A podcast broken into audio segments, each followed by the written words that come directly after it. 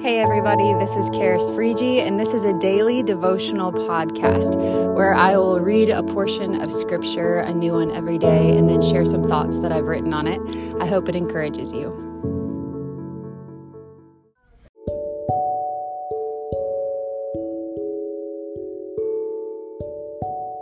Good morning, everyone. Today is Wednesday, September 29th, and we are closing out First Peter. We're going to read chapter 5 and we're going to go verses 6 through 14. This is what Peter says. He says, Humble yourselves, therefore, under the mighty hand of God, so that at the proper time he may exalt you, casting all your anxieties on him, because he cares for you. Be sober minded, be watchful. Your adversary, the devil, prowls around like a roaring lion, seeking someone to devour. Resist him, firm in your faith, knowing that the same kinds of suffering are being experienced by your brotherhood throughout the world.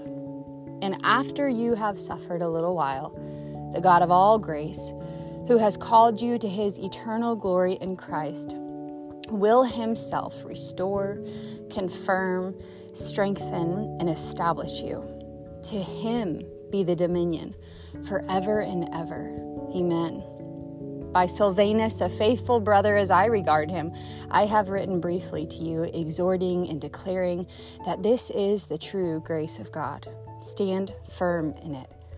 She who is at Babylon, who is likewise chosen, sends you greetings, and so does Mark, my son.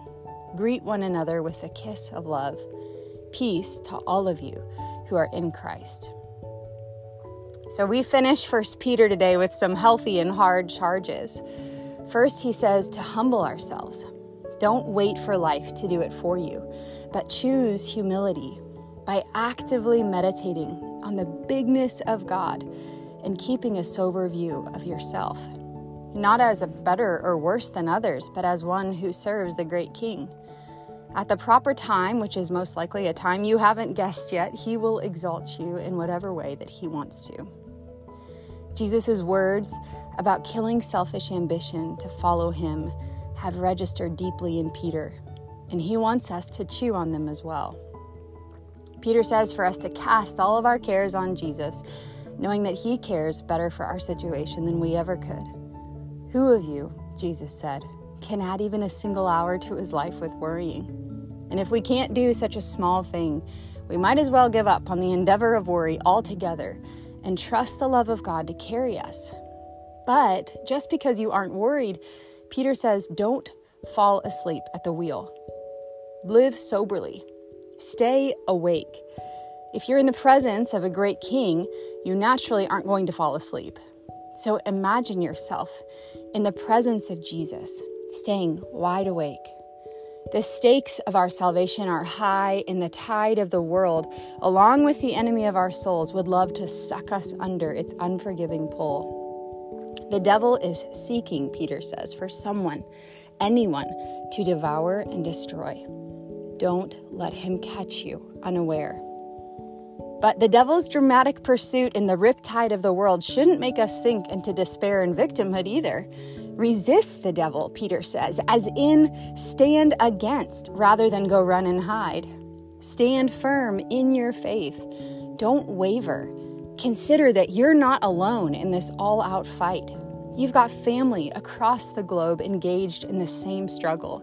And after this brief struggle, after the resisting has borne fruit in your life and perhaps left you with a few scars, Jesus Himself will restore, strengthen, establish, and confirm you. If you're standing on the last day, it will be due to His tremendous power at work in you and not your own effort. In Him, you live and move. In Him is dominion and power, and you are in Him.